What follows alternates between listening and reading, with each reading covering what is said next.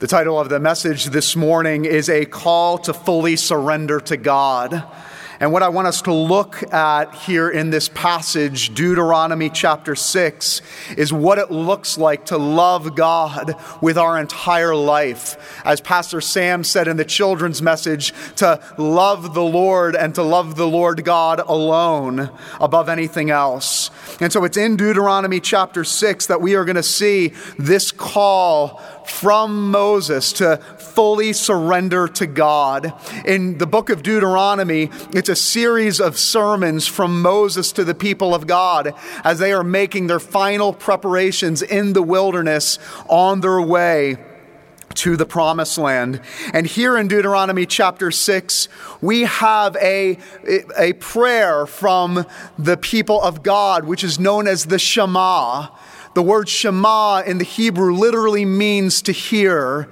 For the people of God, it was important for them to hear again and again that the Lord our God is Lord alone, that He alone is the Lord of the people that were traveling in the wilderness. And they would recite this prayer, the Shema, both in the morning and in the evening to be reminded of who their God was. So if you would turn your attention with me and open up the word to Deuteronomy chapter 6, we'll read verses 1 through 9 and then skip ahead to verses 20 through 23. This is the word of God spoken to the people of God in the wilderness and spoken to us this morning.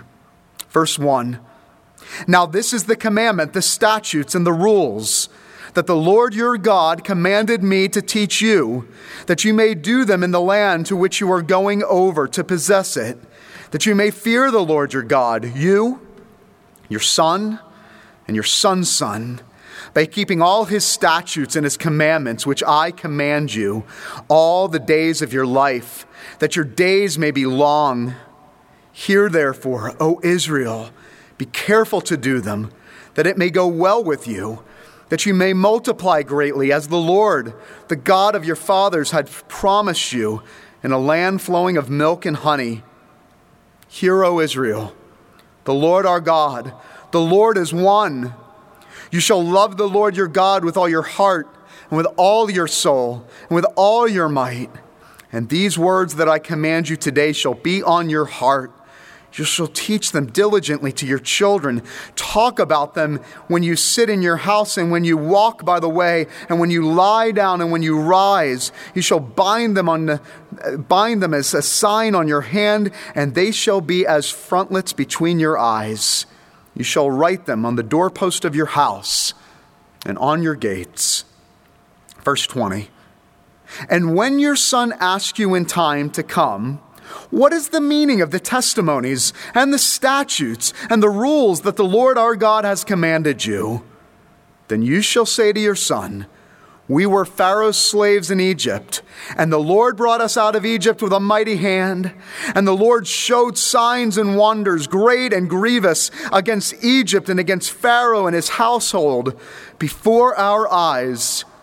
And he brought us out from there, that he might bring us in and give us the land that he swore to our forefathers. And the grass withers and the flower fades, but the word of our Lord, no, the word of our Lord, it stands forever. Amen. I think one of the things that has been the most frustrating for us all during this pandemic has been the breaking of routines and rhythms that we are people that have grown accustomed to certain rhythms and routines during our day and during our week that have been absolutely turned upside down and disrupted. Well, we see that routine and rhythm is nothing new for us. That we are actually created to be people of routine and of rhythm, and that even God recognizes the need for his people to have certain rhythms and routines in life. And it was during the final preparations as they were leaving Egypt and traveling through the wilderness and on their way to the promised land that God, through Moses, wanted to give his people certain rhythms and routines. And we have here in Deuteronomy 6 a routine and a rhythm that the people of God would go through every morning and every evening to remind them that they are God's people, that God is the Lord, and that He alone is the Lord of their lives, that they belong to Him and to Him alone.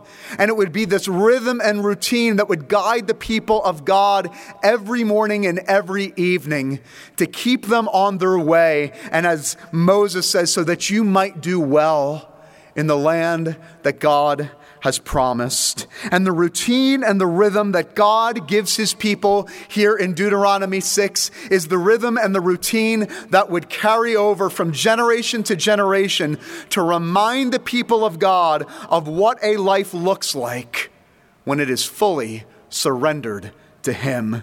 What does it mean to love our God?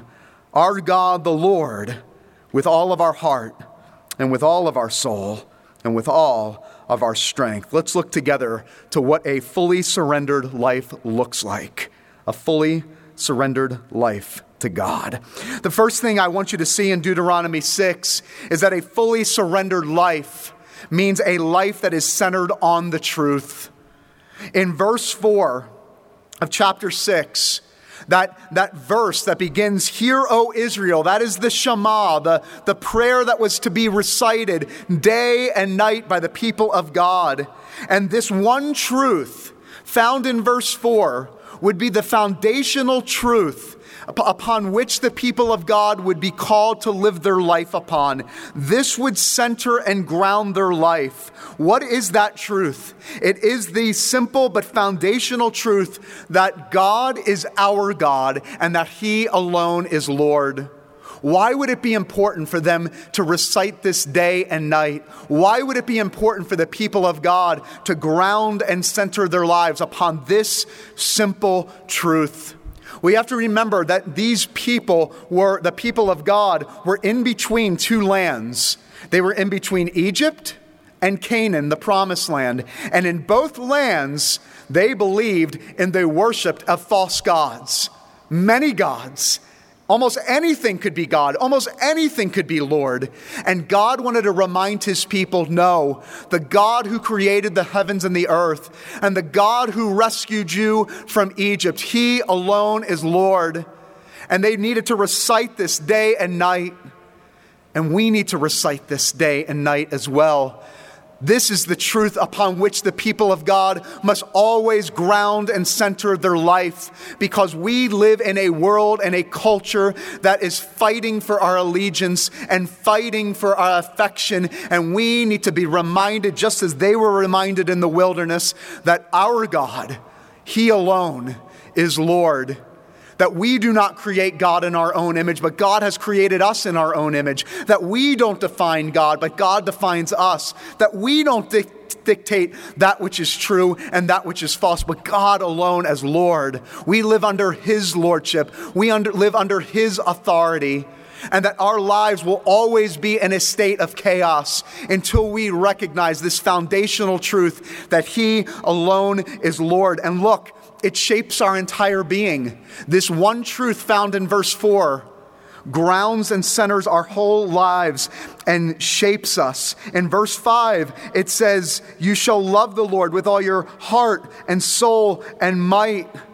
You see, most people think that the Word of God is only relevant for sharing with us how we get to heaven someday. But Moses wants to remind the people but that the truth of God shapes every part of our life our heart, our mind, our soul, and our strength. That the truth of God and the truth of God's Word is the truth of all reality. And we must have a firm foundation, this firm foundation, grounding and centering our lives that He alone is Lord. But we not only see a fully surrendered life as a life centered on this truth, but we see that this truth fully transforms our lives. A fully surrendered life is a life that is being fully transformed over time, day by day, sanctifying us and transforming our lives. And in verses 7 and 9, Moses uses what is known as a merism. What's a merism? A merism is when you take two words, two contrasting words, and you combine them together to emphasize the entirety of something. So look what he does in verses 7, 8, and 9. He says, You should take this truth, the truth of God's word, and you should teach them to your children. When? Verse 7 When you sit at your house and when you walk along the way, when you lie down and when you rise. You shall bind them on your hands, and they shall be as frontlets between your eyes. You shall put them on the doorpost of your house and on the city gates. What is Moses trying to communicate? That the Word of God, the truth of God, fully transforms your life from top to bottom, from the inside out, that every part of your life is transformed by the Word of God. And he combines these two words together in 7, 8, and 9 to show the entirety of our life. So in verse 7, when he says, in your house and along the way. He's speaking to this truth transforms you in your private life and in your public life. In verse 8, when he says, on your hands and in between your eyes, he's saying the word of God should shape both your actions, your hands, and what you believe, your mind. In verse 9, when he says, on your home and the city gates, he's saying the word of God transforms your family and it transforms your life in the public square and all throughout culture. What Moses wants to communicate is that there is not one area of your life that is not eventually fully transformed by the truth and by the Word of God in personal and, pro- and public life, in your home and in the workplace, with your family and in the public square. Every area of your life is fully transformed by the Word of God. It continually shapes your life so that you are equipped for the service of God wherever you go. There's not one place of our li- life that is not fully surrendered to the Word of God. As He becomes Lord of your life, you begin to see in personal and public life that every area is surrendered and transformed over time by this truth and by the Word of God. So, a fully surrendered life is centered on the truth that the Lord our God is one. A fully surrendered life is a life that is being fully transformed over time. And then, lastly, a fully surrendered life is a life that is on mission. In verse 1 and 3, Moses is reminding the people that we are a people on the move. Yes, we might be in the wilderness, but we are going to the land that was promised to us so that you are to obey the commandments, so that it might go well with you when you go into the land and possess it. He wants to remind the people that we are a people that are going somewhere, that we are not to stay here in the wilderness, but we are heading to the promised land. And then in verse 3, he reminds them again that it might go well with you, that you might multiply greatly in the land that was promised to your fathers. There's that word multiply. It should take us back to where? It should take us back to the very beginning of the story the very first page of Scripture in Genesis chapter 1, verse 28, we're given the cultural mandate to be fruitful and multiply and fill the earth. And here Moses again in verse 3 is reminding us of our mission that we are a people on the move, multiplying people and multiplying and filling the earth on earth as it is in heaven. He wants to remind the people of God, that we are going into a lost and broken world. We are the light going into the darkness, multiplying greatly, multiplying and filling the earth. This is the mission of the people of God. And what is at the heart of this mission? Look at verse 2 with me so that they might fear the Lord your God, you and your son and your son's son. You see, the mission of the people of God is to pass this story of God's greatness from one generation to the next. It speaks to passing this along to your children and to your children's children. To do what? To equip them for the mission of God. You see, we do a great job of equipping our children to do a lot of things that are spectacular. But the call of the people of God, first and foremost, foundationally and fundamentally, is to equip them from generation to generation to fulfill the mission of God on earth as it is in heaven. This is the aim of God's people that we, yes, are in the wilderness, but we are on the move and headed to the promised land so that in our lives there are, is one aim and one goal that is the glory of God in all things. And we do our children such an incredible disservice when we do not instruct them and call them to this mission at a young age that there is one aim in your life, and that is the kingdom of God on earth as it is in heaven. Yes, we are in the wilderness, but we are headed to the promised land. That is the mission of the people of God. So, what does it look like to surrender? It's a life that is centered on the truth. It is a life that is being fully transformed, and it is a life that is on mission for the glory of God. But here's a good question why do all this? I mean, God is asking a lot of us. I mean, fully surrendering our life to God, loving God with all of our heart and with all of our soul and with all of our strength. I mean, this is a lot that God is asking of his people. But isn't it interesting? In verse 20, Moses anticipates this question. Look at the question in verse 20. Moses says, When your son asks you in time, What's the meaning of all these testimonies and statutes and rules that the Lord, you our God, has commanded? What an honest question. Moses is saying there will be a day where your son asks, your children ask, why bother? Why, what's with all the rules and all the commandments and all the statutes? Why bother following God with all our heart, mind, soul, and strength? And what's interesting is Moses doesn't answer by saying, You do it because we're told to, or don't ask so many questions. No, in fact, Moses says, This is how you should answer them. Verse 21 Then you shall say to your son, We were Pharaoh's slaves in Egypt, and the Lord brought us out with his mighty hand. You see, what God instructs Moses to tell the people of God is that whenever the people ask, why should we live our lives in obedience to God? Why should we follow the statutes? Why should we follow the commands? Tell them the story of rescue and redemption out of Egypt. And what was at the centerpiece of that story of rescue out of Egypt? The centerpiece of the story was the Passover lamb.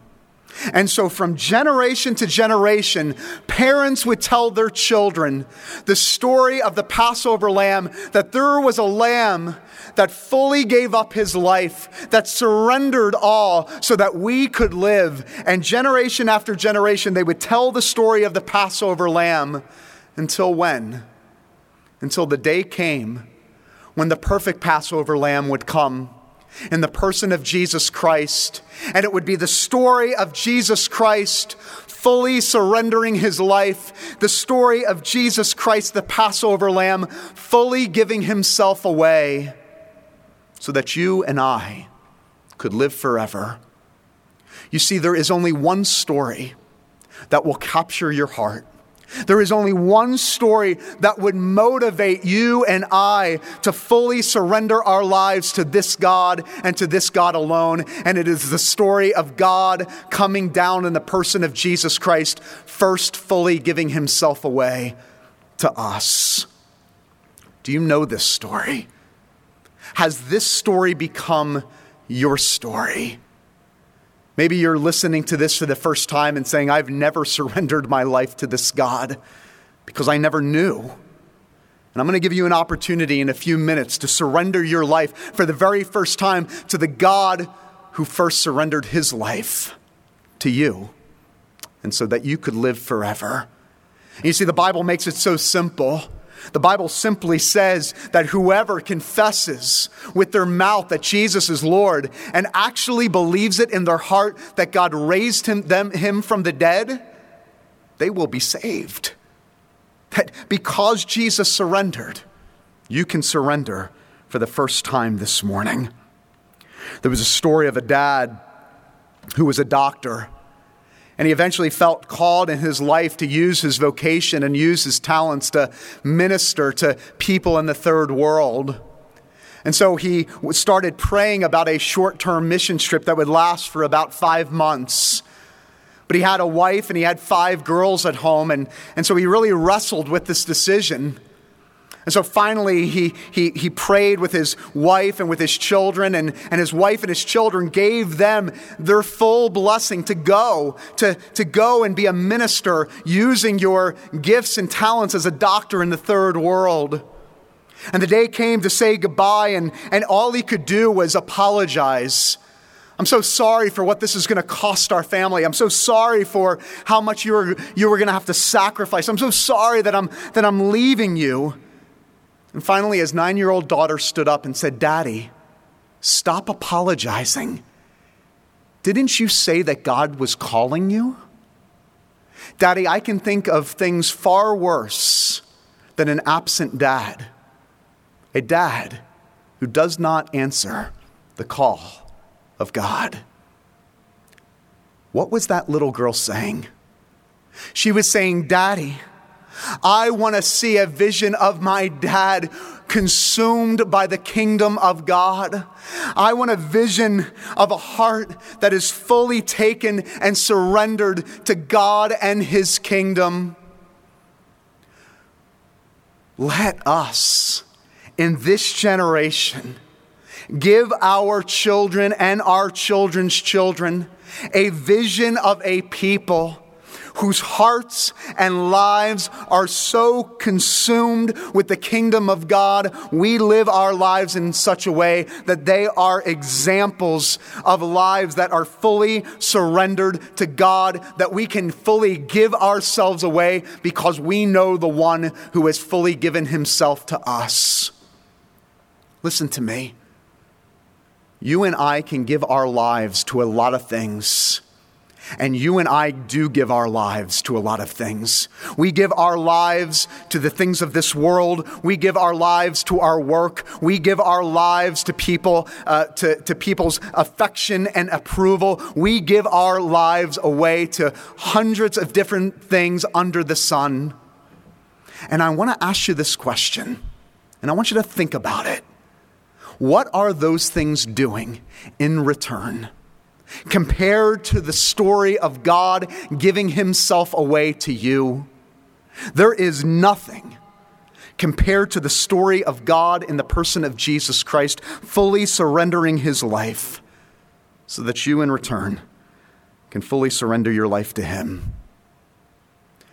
Maybe you fully surrendered your life to Jesus years ago, but you've forgotten the story and you've given your heart away and you've given your life away.